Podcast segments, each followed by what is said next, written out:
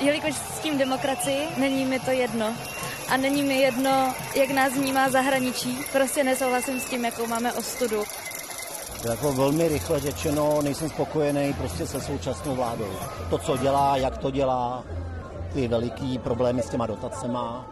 Určitě. Je teď už pravý čas opravdu zvolit i tenhle ten prostředek, myslím tu sílu těch lidí v ulicích, protože situace došla tak, že vlastnost jako slušnost a zásady slušného chování prostě v čele našeho státu prostě nefungují. Takže si myslím, že je... Česko za sebou má jednu z největších demonstrací ve své novodobé historii.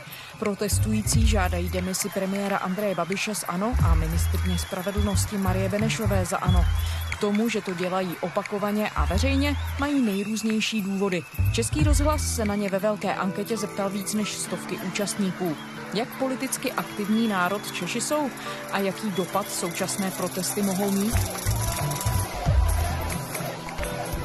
Je čtvrtek 6. června, tady je Lenka Kabrhelová a Vinohradská 12, spravodajský podcast Českého rozhlasu.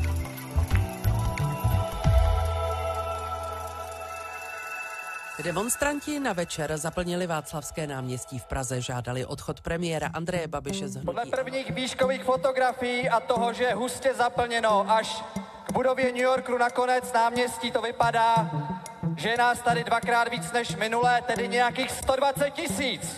Pojďme se podívat na ty aktuální protesty, které, jak se zdá, v posledních týdnech sílí. Čím si to vy osobně vysvětlujete?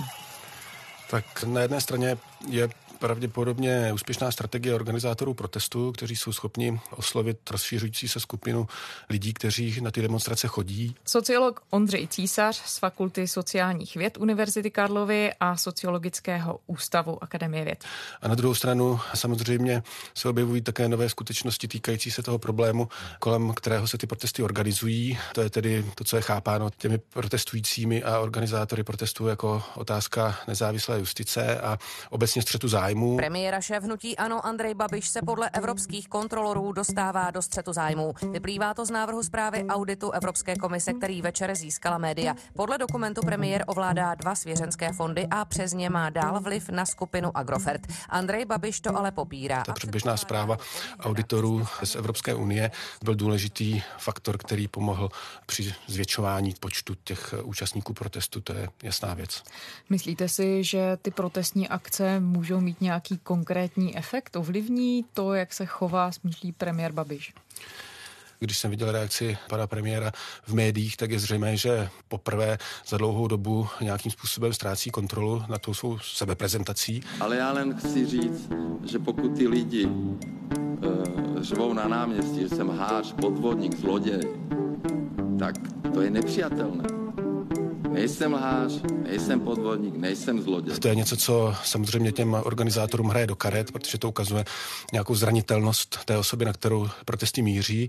Pokud na to půjde tak jako obvykle, tedy více strategicky, tím, že například přijme část těch požadavků, bude obětovat některé méně důležité hráče, tak aby jakoby uchránil sám sebe a své postavení, tak to zase může mít nějaký efekt na to, jakým způsobem ty protesty něčeho dosáhnou nebo nedosáhnou.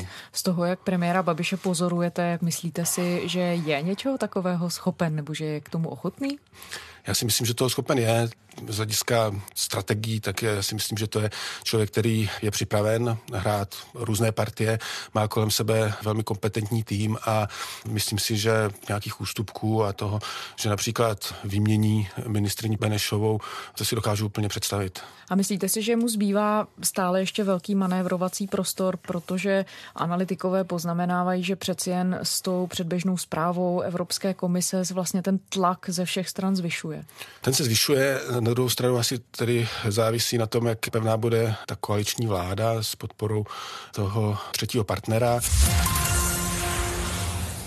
Mým dnešním hostem je ve sněmovním studiu Českého rozhlasu poslanec a místo předseda sociální demokracie Ondřej Veselý. My opravdu nehodnotíme každý den, jestli máme z vlády odejít nebo ne, to prostě neděláme. My hodnotíme, jestli vláda plní náš program, bavíme se o tom, jestli nám eh, Andrej Babiš eh, moc nehází klacky pod nohy, ale že bychom při každé kauze Andreje Babiše hodnotili vystoupení nebo nevystoupení z vlády, to nedělá. Pokud eh, tahle ta koaliční vláda vydrží, pokud bude stabilní, pokud tedy ČSSD a KSČM premiéra podpoří, tak ten manevrovací prostor je velký, protože z hlediska té mocenské situace nyní neexistuje žádná jiná možnost, jak ji destabilizovat.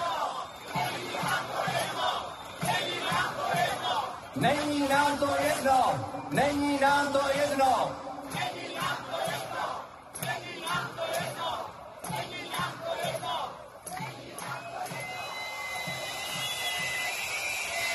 Existuje nějaká kritická masa společnosti, která, když se pustí do protestů, tak následuje potom společenská změna? O tom se dnes mluví hodně v médiích, o tom pravidlu 3,5% populace, které, když se podaří dostat do ulic, tak vede vždycky k té sociální změně, k tomu, že se země zbaví diktátora. To jsou ty příklady, které se uvádějí nejčastěji. My ale jsme v situaci, kdy nejsme pod vládou diktátora, ale demokraticky zvoleného politika a jeho politické organizace a potom záleží na spoustě dalších faktorů, jestli ty protesty k něčemu takovému mohou vést. Já tedy na základě těch svých výzkumů, a ty se týkají protestů a politické participace, jsem k nějakému takovému mechanickému pravidlu nebo kritériu toho, že 3,5% v ulicích automaticky povede k tomu, že to hnutí bude úspěšné, skeptický. Ty výzkumy to ukazují, že závisí také na tom, co dělá ta protistrana, jakým způsobem je schopna tu partii sehrát, jaký je mezinárodní kontext, jaké jsou zájmy celé řady hráčů v té strategické situaci, takže neřekl bych, že můžeme říci, že 3,5% nebo 4% nutně povedou k tomu, že v té zemi se stane to, co chtějí ti protestující. Zároveň ale platí, že ta velikost těch demonstrací a ta jejich vytrvalost, protože ta jedna demonstrace, ani dvě demonstrace, ani tři, ani čtyři demonstrace z pravidla nemohou nic změnit, ale ta vytrvalost, ta, ta rostoucí masa, pokud se bude nabalovat dále, tak by politicky něco znamenat mohla. A proč jste tady přijel dnes na Václavské náměstí? Hlavním důvodem, proč demonstrujeme, je střed zájmu Andreje Babiše a tím související úpadek politické kultury u nás. To musím podpořit. Na základě vašich výzkumů určitě máte třeba i mezinárodní srovnání. Jaký jsou Češi aktivisté, jak ochotní jsou vyjadřovat veřejně svůj politický názor? Tak co se týká nějaké koncepce aktivního občana, tak z hlediska těch mezinárodních srovnání na tom Češi jsou hůře než občané těch etablovaných demokracií. Tady na začátku 90. let byla alespoň v některých částech společnosti jakási jakoby víra v to, že demokracie vytvoří příležitost pro to, aby se ti postkomunističtí občané, včetně tedy českých občanů, začali více veřejně aktivizovat a angažovat a tohleto očekávání se úplně nenaplnilo. To znamená, že ta systematická data, která máme z těch posledních desetiletí, nenasvědčují a neukazují to, že by se česká občanská společnost nějakým způsobem skutečně aktivizovala, že by se z Čechů stávali nějakým způsobem kontinuálně zapojení lidé do politiky. To neukazují ani data v čase, v rámci tedy České republiky, to neukazují ani ta komparativní data, pokud srovnáme Českou republiku s ostatními zeměmi. Když se podíváme dovnitř skupiny těch postkomunistických zemí, tak jsme na tom jakoby nejlépe. Jsme asi nejblíže těm etablovaným demokraciím, ale celá řada z těch etablovaných demokracií charakterizována mnohem více aktivními občany, občany, kteří jsou skutečně také schopni se angažovat mezi volbami. A to je něco, co se tady nerozvinulo. Možná se něco takového stát může, každopádně o tom nerozhoduje a nedá se usuzovat na nějakou takovou tendenci na základě byť impresivní série demonstrací, které probíhají nyní. Stát se to může, ale rozhodně to zatím se ještě neděje. Když to říkají ti organizátoři, je zcela pochopitelné a je to naprosto správná strategie, protože je to způsob, jakým eh, oni ty občany motivují a nějakým způsobem je snaží přimět k tomu, aby přišli znovu, ale není to žádný analytický výrok. Děkujeme vám všem a pokračujeme dál. Naděje zlátne. A neděje se to proto, že lidi nezajímá politika nebo ji nepovažují za součást svého denního života, anebo je to prostě proto, že politiku chápou tak, že se jednou za čtyři roky jde k volbám, tím se splní občanská povinnost a zbytek mají řešit tedy ti, co tam zvoleni jsou. Asi můžeme říci, ta data to ukazují taky, že Češi chápou demokracii spíše jakoby procedurálně, my říkáme, chápou jako jakousi sadu pravidel a procedur a tou nejdůležitější demokratickou procedurou jsou právě ty pravidelné volby. A to se s velkou pravděpodobností projevuje také v té nižší účasti českých občanů v politických činnostech, jako jsou demonstrace, podepisování peticí nebo občanský aktivismus na internetu. V porovnání s těmi etablovanými demokraciemi. Zároveň s tím ale asi nemůžeme říci, že tady nemáme skupinu aktivních občanů a neexistuje nic takového jako průměrný Čech.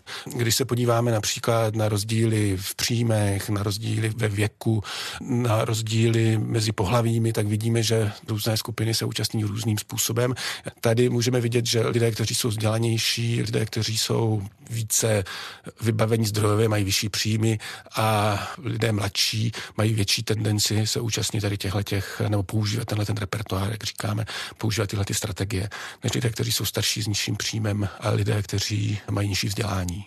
Ono možná o některých těch věcech vypovídají i důvody lidí, kteří přicházejí na ty demonstrace Český rozhlas, konkrétně i rozhlas a radiožurnál se dotázal 130 účastníků té demonstrace na Václavském náměstí a v podstatě se dá říct, že co člověk, to názor. Já jsem tady s malým chlapečkem a přišli jsme demonstrovat, protože máme malý dítě a rádi bychom, aby vyrůstal ve společnosti, která uznává zásadní morální hodnoty a myslíme si, no.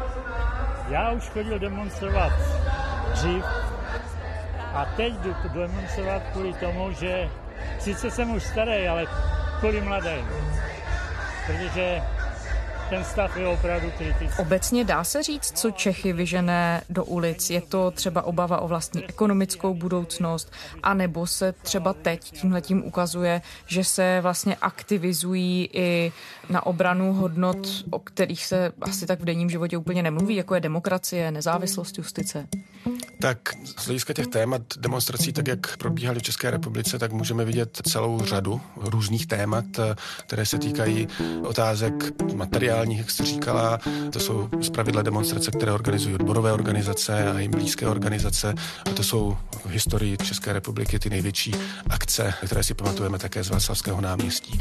Vedle tady těchto klasických témat tady máme témata typu ochrana životního prostředí, ochrana lidských práv. To jsou demonstrace z hlediska počtu, které jsou vlastně v České republice nebo byly v České republice doposavat zastoupeny velmi hojně. A nyní, když se bavíme o těch velkých demonstracích týkající se tedy fungování demokracie, právního státu a tak dále, tak to jsou věci, které jsou určitým způsobem výjimečné, nedochází k ním často v historii České republiky, teď mluvím tedy v roce 93, protože rok 89 je výjimečný, ti demonstranti se k němu vztahují, někteří z nich včera měli pocit, že se opakují určité scénáře z roku 89, to jsem viděl jednak v těch úryvcích, které jste nazbírali. To už je do nebe volající drzost.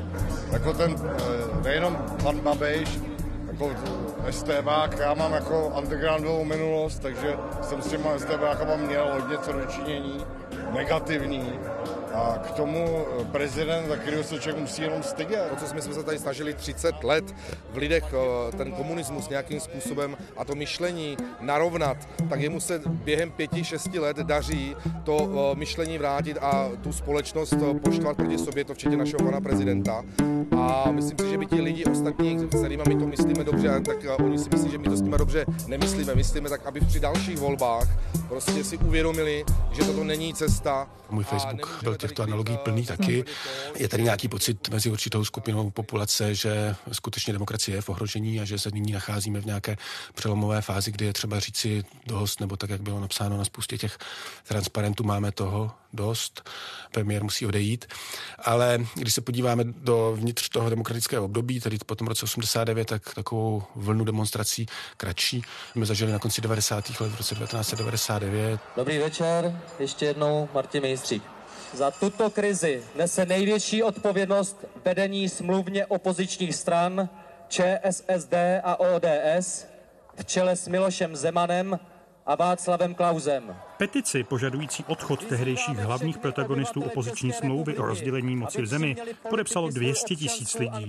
Atmosféra na náměstí vzdáleně připomínala romantické dny, kdy v komunistickém Československu pukaly ledy. Zeman s Klausem nepřekvapivě výzvu ke svému odchodu nevyslyšeli. Se stejným... Děkujeme, odejděte. Byla to věc, která dokázala krátkodobě přilákat velký zájem, přesně kolem stejných otázek a do určité míry vlastně kolem stejných lidí, nejméně jednoho, který nyní sedí tedy na Pražském hradě. A je to něco, co tedy dokáže mobilizovat větší množství lidí. Jestli v tom případě na tom konci 90. let to byla krátkodobá věc, bylo to něco, co můžeme označit za epizodickou mobilizaci, která vlastně asi neměla žádný velký efekt. Dneska tady sedíme ve chvíli, kdy nedokážeme říci, kam se bude posunovat tahle ta série demonstrací, tady těch milion chvilek pro demokracii. Může se rozpinout podobně jako děkujeme odejděte a může nabrat úplně jinou trajektorii. Dá se říct, jak důležitou hodnotou demokracie pro obyvatele České republiky vůbec je? A co si s ní spojujeme? Máme o ní stejnou představu? Většina lidí si s představou demokracie spojuje ty demokratické procedury, nějakou strukturu pravidel, která zajišťuje férovou politickou soutěž. Mohli bychom to říct asi nějakým takovým způsobem. To je ta hlavní představa o demokracii. A potom druhá část, nebo to, co se také zkoumá, co je důležité diskutovat, je nějaká podpora demokracie ve společnosti.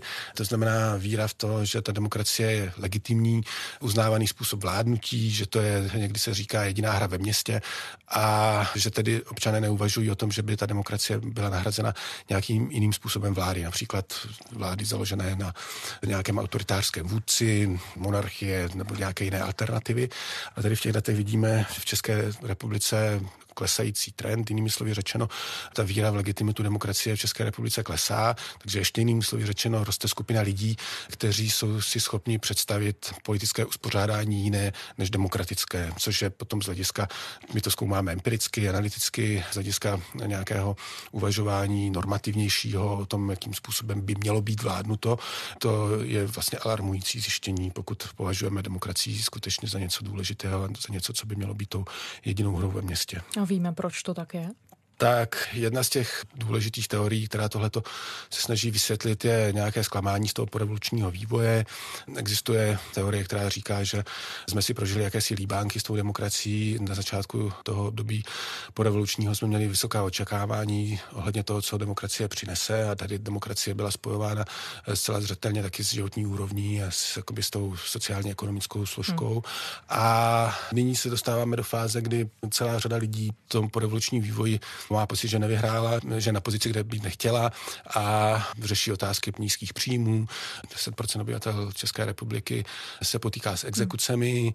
Podle dostupných výzkumů je tady asi 30 až 35% lidí, kterým dělá problém nenadálý výdaj ve výši 5000 korun.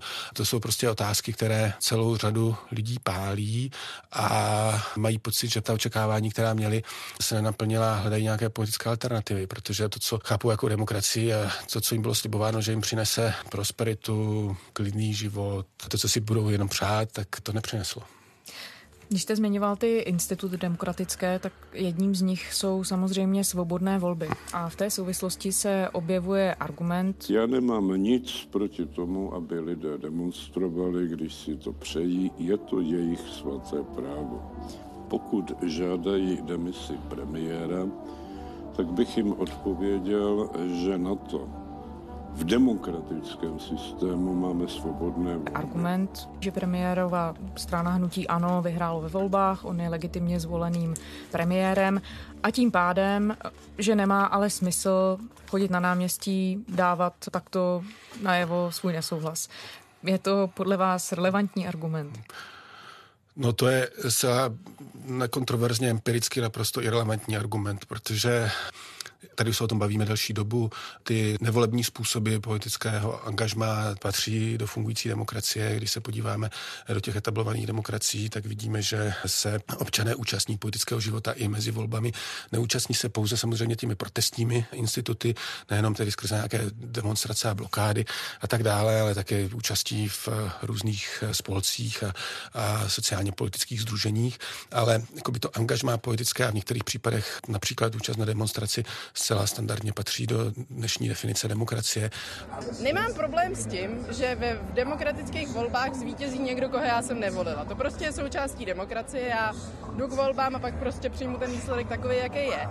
Ale pokud máme být v demokratické zemi, tak se potom musí zákony pořád stahovat na všechny a nemůže to být tak, že někdo vyhraje a myslí si, že si tady potom může všecko předělat, jak úplně sám chce na něj se to nevztahuje, protože já jsem vyhrál volby a teď je to moje země. Není to jeho země, je to pořád země nás všech. To prostě není pravda, že ta demokracie dneska je založena pouze na těch volbách jednou za čtyři roky, nehledě na to, že jako to má spoustu důvodů.